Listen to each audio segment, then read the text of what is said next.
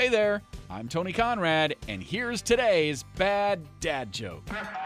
What is a vampire's favorite fruit? A nectarine. there you go. It's Halloween week, so I'm doing Halloween jokes. Tell that to a friend and then tell them about this podcast, please. You doing that is helping us grow our audience. I am Tony Conrad. I do want to thank you for listening and remind you to come back again tomorrow for another bad dad joke.